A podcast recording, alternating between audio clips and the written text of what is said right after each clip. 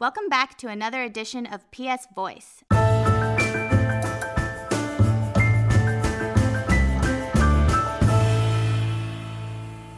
Our guest today is Columbia professor and economist Jeffrey Sachs. He's speaking about his new book on fixing the American economy with managing director of Trusted Sources Christopher Granville. Among other things, I'll be discussing with Jeffrey his new book, Building the New American Economy, uh, with the active assistance of Katerina Słodczyk, uh, the London correspondent of Handelsblatt, and Carlos de Vega, the deputy editor of El País.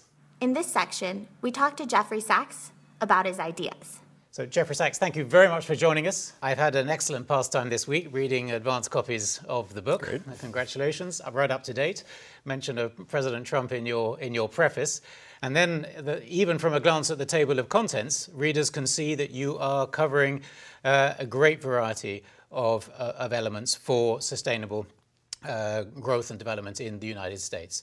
Uh, so, the question always with reform programs, going right back to developing world, emerging markets, is always sequencing, priorities, uh, a tired debate. But uh, if a genie could come out of a lamp uh, and offer you a chance to make three wishes, uh, what would be those uh, top things which would make all the difference, which, if implemented, would uh, facilitate the rest of the agenda?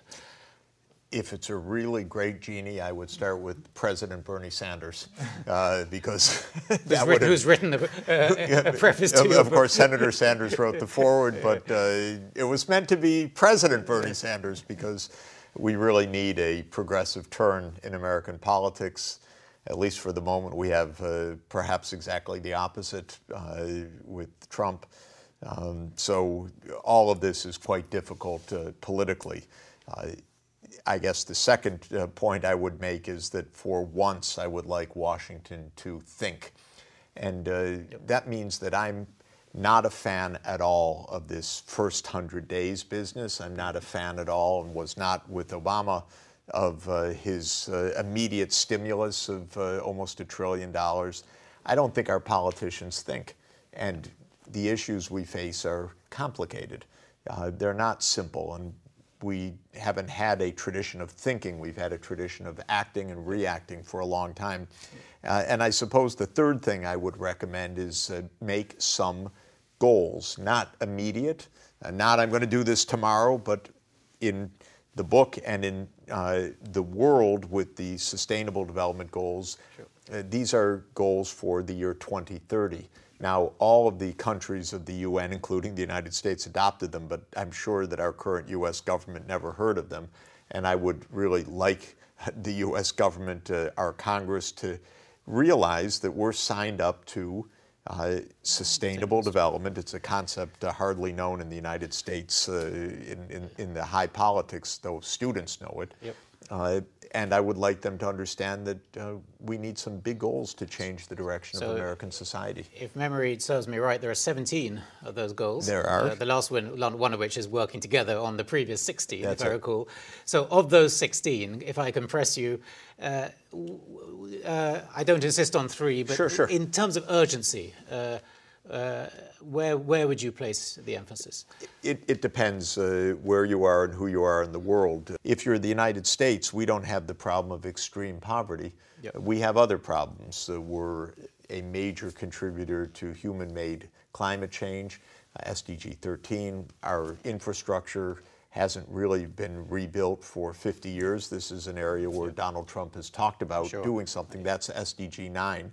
So I would say the priorities for the U.S. maybe would be SDGs 9, 10, and 13. 9 and 13 infrastructure sure. and energy, and SDG 10 is more fair, less inequality, yeah. because we became an incredibly unequal society. So it's the distributional and then the environmental. Exactly. And, the, and also the infrastructure, which is linked to the environment exactly. as well. That's it. Okay, so that needs a lot of public action. In, in, in your book, uh, Jeff, you're very open about the need for bigger government. Uh, and uh, in your, I think, first chapter, you show uh, a ranking which you've done of OECD countries, how, how they stack up in terms of performance under the UN Sustainable Development.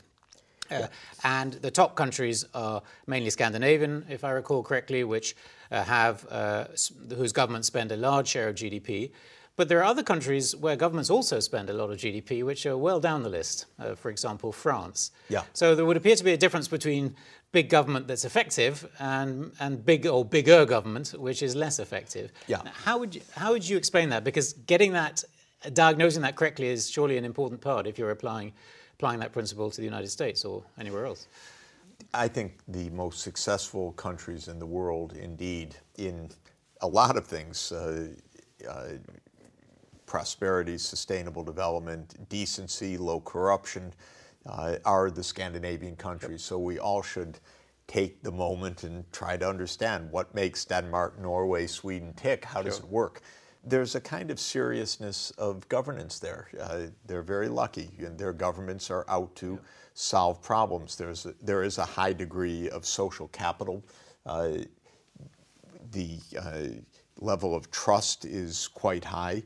They collect taxes and they use the taxes, uh, I think, very effectively to ensure access to quality health care, child care, uh, education, uh, and so forth. So, a lot of uh, good lessons. A lot of things to emulate. You, you, you take a, a, country like France, I, I, think it's a pretty wonderful country, by the way, but uh, you take a country like France, which isn't doing it uh, quite as well, and there are a few specific things I would say in my own diagnosis. They tax and spend a lot, but a huge amount of it is their pension system, which is incredibly generous yep. and too generous uh, in a way, but the politics has not been able to crack that because that's such a powerful, powerful, powerful lobby. If, and I, so, if I can just take you back to that concept of trust, you mentioned trust as a very important part of the Scandinavian success story.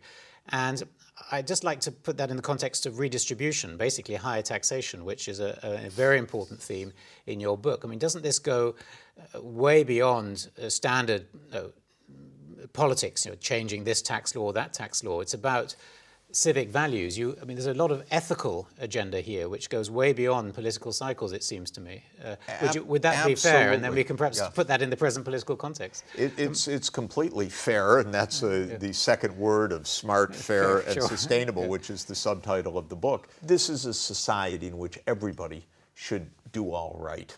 And uh, by the way, nobody they think should do so super spectacularly that they're abusing uh, the social order. Uh, so when a Scandinavian uh, CEO takes a, a, pension or severance pay of an American style of tens of millions of dollars uh, in uh, severance, there's a program. Who do you think you are to, to get that kind of pay? And some of some of the business people I know, or a couple that have been involved in that quote scandal, say uh, but that's how it's done in America. They say, yeah, but we're not America. We, in our country, we want more equality as a positive idea. There's another sense, of course, which is that everybody pays taxes and everybody gets benefits. And the idea that in America, I don't want to pay tax for that guy. Yeah. I don't want to pay tax. They're, they're completely different. And so the fact of our diversity and low level of trust and we have an idea in America, which I think is a horrible idea, that uh, there are the doers and the moochers, you know, the people taking. And if you're taking from the system, you're cheating, cheating it somehow. It. And th- this is a horrible idea yeah. because it means we don't really have a trusting society. We can't yeah. have basic social decency. There is something also that was very interesting for me in the book about the, the, the future of jobs. How yes. are going to be jobs in the future? Uh, technology is advancing. Um, the unemployment rate in the, the US is very low, but at the same time, we have a lot of poor workers, like it happens here in, in Europe, in Spain. So when we think about how it's going to be the job in the future, what, what, is, what is going to be like this? I mean, are we going to work less but get less income also? The quality of life is going to change because there is no enough money for everybody. Uh, what's the, how do you envision it? I think the, the basic idea is that um, a lot of the techn- technological marvel that we have right now, uh, the worldwide uh, information revolution, robotics, artificial intelligence, all those cool things, self driving mm-hmm. vehicles, they make it possible to do things better, cooler, uh, safer, uh, lots of uh, opportunity. But uh, and, and the shorthand for an economist would say they make a bigger pie, the economic pie. But the pie is really cut in a different way also by these same technologies. You don't need uh, the low skill work as much. Uh, the demand for labor goes down. Wages go down. Jobs aren't available because uh, you don't even need a barista because the machines are automatic. They take your iris scan, they take your automatic online payment, they give you your usual coffee, and uh, and a lot of uh, service sector jobs, uh, which were the jobs that were created, probably those will quickly go away. So, what does one make of that uh, weird combination of better things to do, but this shift of income distribution? Well, there you can then imagine the dystopia society uh, in which the robots uh, do all the work, a few people basically own them, and everybody else suffers. And we've got enough sci fi, uh, science fiction, to uh, tell us that that's uh, one, one course that's possible. But the other idea is that with all this wonderful technology, we're able to live better, have more leisure time, but there must be some fair sharing of this bigger pie. And so taxation comes back into the story. Mm-hmm. Uh, and you don't let all the wealth go to a few people. You make sure that it's widely spread and that we're able to share the benefits. And now we have Jeffrey Sachs on politics. Well, the, the roadmap you are um, sort of describing for solving the big challenges of the US, it does sound sensible, but it could be a little bit too radical for Republicans having the majority in Congress and for Trump. So, if you are honest, how high are the chances for implementation of this policy? Right now, very small, but uh, over a reasonable number of years, much higher than it looks. Bernie Sanders could be president right now. You know, his he lost to Hillary by a pretty narrow margin. Uh, and if things had gone, you know, a little bit differently, maybe if the system uh, wasn't uh, so biased against uh, his kind of challenge, uh, he would have won, and I think he would have defeated Trump in the general election because they were both insurgents, and Bernie is, is, the real thing. So we're not so far from it in American politics, and things that. So, you, what needs to happen? Uh, well, better election results, for one thing, uh, more mobilized young people, because I've. Uh, but you don't see a chance in the current government for somebody to be open for this idea of now, for, for, most of this, I don't think the Republican Party is about to uh, jump at this, but I do see this book as helping people to understand what the real issues are in the U.S. And one of my, I, will call it naive in quota, quotation marks, ideas is that politics ought to be about ideas again. I think the whole world is, would root for that, that we get back to a politics of ideas. Now, if you look at the kinds of ideas that I'm propounding, the millennial generation, roughly 20 to 35 year olds, uh, this is already a majority view. There's nothing in what I'm saying that is outlandish. So they're uh, in favor of increasing taxes and they're in favor of larger government. They're in favor of government responsibility. The word uh, social, which was a nightmare for Fox TV viewers and uh, a lot of uh, older Americans um, doesn't phase them at all. Young people, that term 30 years ago would have been, you're a commie, uh, you know, get out of here. Uh, but now young people are saying, yeah, we, we need something different. I would like to follow something that you said uh, in, this, in this program. Uh, we need politicians who think, who think uh, long term, yeah. um, planning. It's an idea that is repeated uh, um, several times in the, in the book. but, okay, at the same time, politicians want results. Many voters want results immediately. We have this culture of uh, fast uh, TV cycle uh, news.